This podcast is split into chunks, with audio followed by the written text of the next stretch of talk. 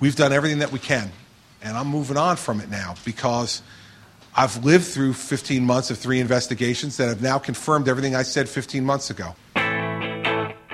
From WNYC and New Jersey Public Radio, it's the Christie Tracker. If I decide to run for president, I want you to pin me down. I'm a Republican, so I'm not hostile to people who have been successful. I just want to announce to the Red Sox fans in the room that I am a New York Mets fan.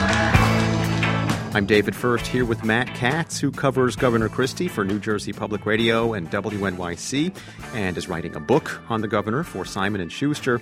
Later, we're going to speak with Jonathan Rauch, a senior fellow at the Brookings Institution and the author of the ebook Political Realism How Hacks, Machines, Big Money, and Backroom Deals Can Strengthen American Democracy. He says there should be no criminal charges for Bridgegate, and it's important to preserve a political system that rewards allies and punishes defectors. But first, Matt Katz, uh, another week in Christieland. He just got back from another trip to New Hampshire, and oh, he's there again. He uh, should he just be taking up permanent residence in the state with the first in the nation primary at this point? It does seem like that's the case. He was there last week, this week, and he's going to be back next week. And every time he meets somebody there, he says, it's good to be back, and I'll see you again. It's good to be back. I'll see you again in like five minutes. But right. the story that got everyone talking uh, over the past few days involved food and drink expenses racked up at MetLife Stadium. Yeah, this is really crazy and a, a little bit infuriating. Last week, uh, the Associated Press did a story. They were able to get these records that nobody's been able to get before, indicating how much money uh, the governor was spending from this account that he gets, like all governors before him, for entertainment. It's $95,000 a year that he gets on top of his $175,000 salary. And governors use it to entertain lawmakers and whoever else at stadiums uh, in their luxury boxes or Drumthwack at the governor's mansion. So they had a pretty sober headline Christie billed state $85,000 on VIP boxes, and then it said GOP reimbursed it because it turned out back in 2012, the state Republican Party reimbursed these expenses for about $85,000. So, you know, the story got a little bit of attention, not much of attention. And then on Monday, New Jersey Watchdog, which is an investigative site, um, drilled down a little further and realized these expenses are for food and alcohol and desserts. So they write a headline Christie buys $300,000 of food and booze with New Jersey expense account. After that, the clickbait obsessed, fat shaming, journalists throughout the country kind of went nuts. Taking advantage of, of uh, doing a story about Chris Christie and food. This right. This was not any sort of fiscal watchdogging that emanated from this piece. This was a way to get people to click on how the governor supposedly ate $300,000 worth of food because he's fat. Isn't that hilarious? And finally, everybody knows Chris Christie loves football, but nobody knew just how much he loves to snack during football games until now. According to a New Jersey This was the New York Post lead. Chris Christie gobbled up $300,000 worth of food, alcohol, and desserts during his five years as governor, more than 80% of his state allowance, a report said. Gobbled up. They ended up changing that lead, by the way, but not after I tweet shamed them by tweeting it. Fat shaming to tweet shaming. Yeah, exactly. By the way, he's entertained most of the New Jersey press corps at Drumthwacket. Um, he's entertained, I was told, approximately 95% of the Democratic legislature in luxury boxes and at, at stadiums and at Drumthwacket through his term in office, giving them food and booze and desserts. So that's what this $300,000 number comes from. And you can argue one way or not that this is a good use of tax dollars, and but that's not the issue that I have. This is Salon. How on earth did Chris Christie spend over eighty thousand dollars on snacks at football games?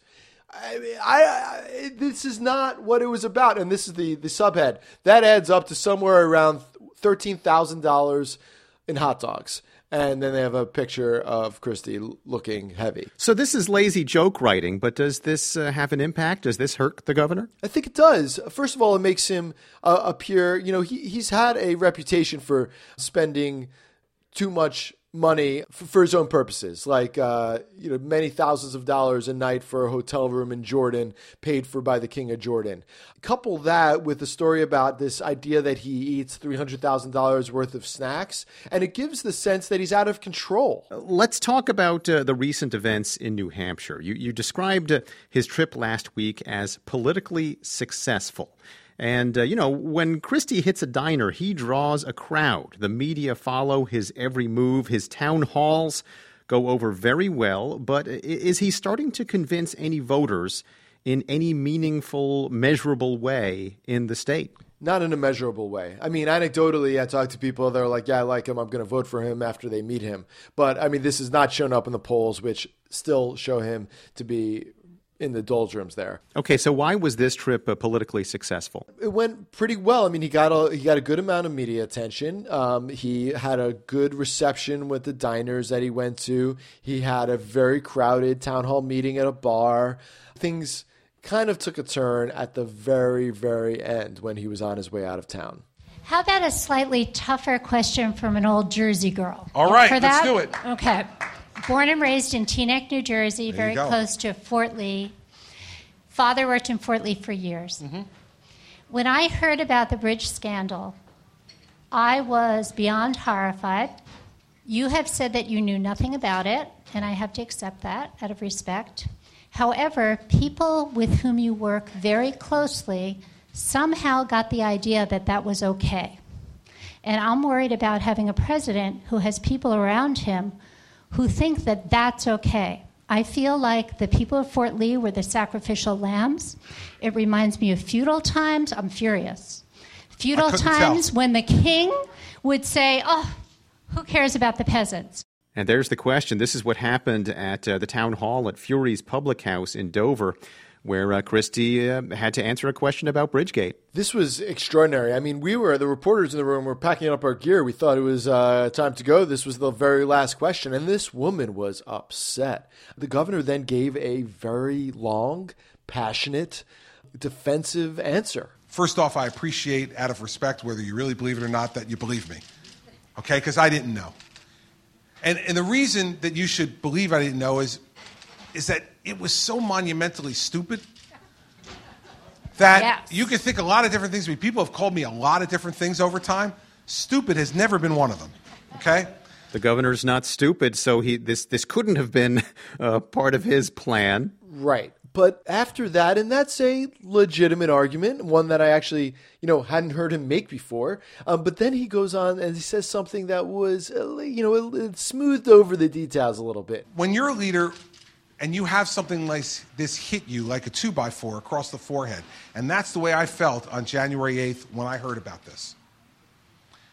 The way you judge whether a leader, in my view, is effective or not is what do they then do? That day, the people who, based on the information I had, I believed were responsible for this were fired. In fact, only one person who has now been found to be responsible by U.S. Attorney Paul Fishman, um, and that's Bridget Ann Kelly, his former deputy chief of staff, were fired by the governor. The two other people, David Wildstein and Bill Baroni, whom the U.S. attorney says was responsible, actually had resigned with praise from the governor. He's selling this to a New Hampshire crowd that doesn't exactly know all the you know ins and outs of what happened by saying that once he found out what happened, he fired all three people that the U.S. attorney has said were responsible. That's what he seems to be insinuating. All right, well, Matt Katz covers Governor Christie for WNYC, New Jersey Public Radio. Thanks again, Matt. Thanks, David. The great thing, I've had a lot of people in New Jersey who've seen me up here in New Hampshire now a few times ask me, so what's it like? And I tell them this one story from the town hall meetings I had a couple weeks ago. As I was in the town hall meeting, I was looking over at a woman who looked incredibly familiar to me, but I couldn't figure out where I knew her from. And when I'd look at her, she'd smile, and okay. And so I got through the whole meeting, and I was shaking hands with folks afterwards. And I went up to her and I said, "Ma'am, how are you?" I said, "You know, you look really familiar to me." I said, I said, "Do have we met?" She said, "Well, yes, Governor, we have." I said, "Where do we meet?" She goes, "Well, I was at your town hall meeting two days ago in Londonderry, and now I came to this one in Exeter." Like, wow, that's great. I said, "Thank you so much for coming to both meetings." And I shook her hand, and she said, "Well, aren't you going to ask me why I came to both?" I said, okay, I'll take the bait. I said, why did you why did you come to both? And she said, because I wanted to make sure you were saying the same thing here that you said there.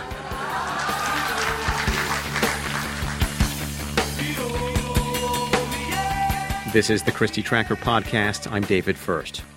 Christie trackers may obsess over every detail of the Bridgegate indictments, and some wonder why more administration officials weren't included in those indictments. But Jonathan Rauch, senior fellow at the Brookings Institution, has a different view. He argues that charging those accused of being part of the Bridgegate scheme with federal crimes may be worse than the traffic scheme to begin with. He wrote a column for the LA Times arguing that very point and joins us now. Jonathan, welcome. Great to be here, David. Thank you. Now, just to be clear, Jonathan, you don't defend the alleged actions of officials uh, accused of cooking up a traffic jam as political retribution, but you do offer a spirited defense of machine politics and actually political retribution. Can you explain? I've been looking lately at why things are not working in Washington. And a big part of the reason is that we don't have a crisis of leadership around here. We have a crisis of followership. It turns out there's very little that the Speaker of the House, John Boehner, can do to line up his caucus to actually pass anything. A small minority of them can derail stuff. And that turns out to be partly because there's so little left by way of rewards and punishments that leaders can mete out. So I went off and looked at political machines and the way things used to work and discovered, not surprisingly, that we used to live in a time when it was taken for granted that if you crossed a political boss, you were going to have some trouble for that. More important, though, political machines mostly don't punish people, they reward people. They give them stuff, you know, perquisites, earmarks, pork for their district, um, names of post offices, campaign money, favored spots on primary ballots. That's just an important part of how politics is played. So now we get back to New Jersey. Um, what what those guys, what the Bridgegate people were doing was moronic. It was wrong. It was dangerous. But if you criminalize it, if you make it a federal crime for political people to try to punish their enemies and reward their friends, you're going to make it very hard to do politics. And that's what I'm worried about. You know, those guys were punished pretty darn well by losing their jobs, being multiply investigated, and their boss's presidential hopes were basically trashed. That's enough punishment without having federal prosecutors come in. So bring back Tammany Hall? Is that uh, the, the way things should be? Well, you can't bring back Tammany Hall, and you wouldn't want to. You know, Tammany was Tammany was our grandparents' generation, but you can do, do is stop the trend that we've been seeing now for 40 years toward criminalizing the things that politicians need to do or abolishing those things. Um, for example, we've passed all kinds of laws that criminalize politicians coordinating what their givers do with what parties and candidates do. The result of that is not to actually make the coordination go away, it's to drive it all underground to make super PACs spring forth. What you do when you try to criminalize politics is is you don't make the stuff you don't like not happen. You make it surreptitious and even harder to control. So the appropriate response to Bridgegate is that uh, we found out about it. These people lost their jobs. End of story. Yep, it should be punished in the political sphere. These guys lose their jobs, and you know, in politics, if you're Chris Christie, there is no punishment more severe than losing your chance to be president of the United States.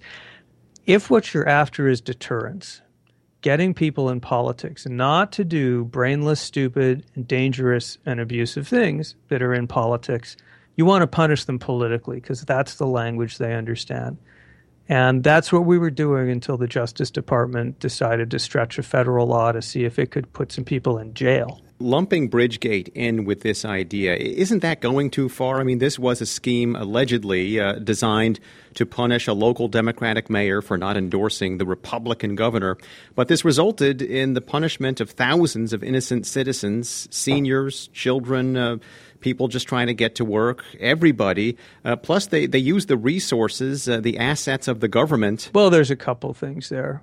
None of what I said is defending what these guys are doing. The proposition that I'm devoted to is that multiple year prison sentences for people who do boneheaded political stuff, that's not a good idea. Because what happens then is you start substituting the judgment of prosecutors for the judgment of politicians.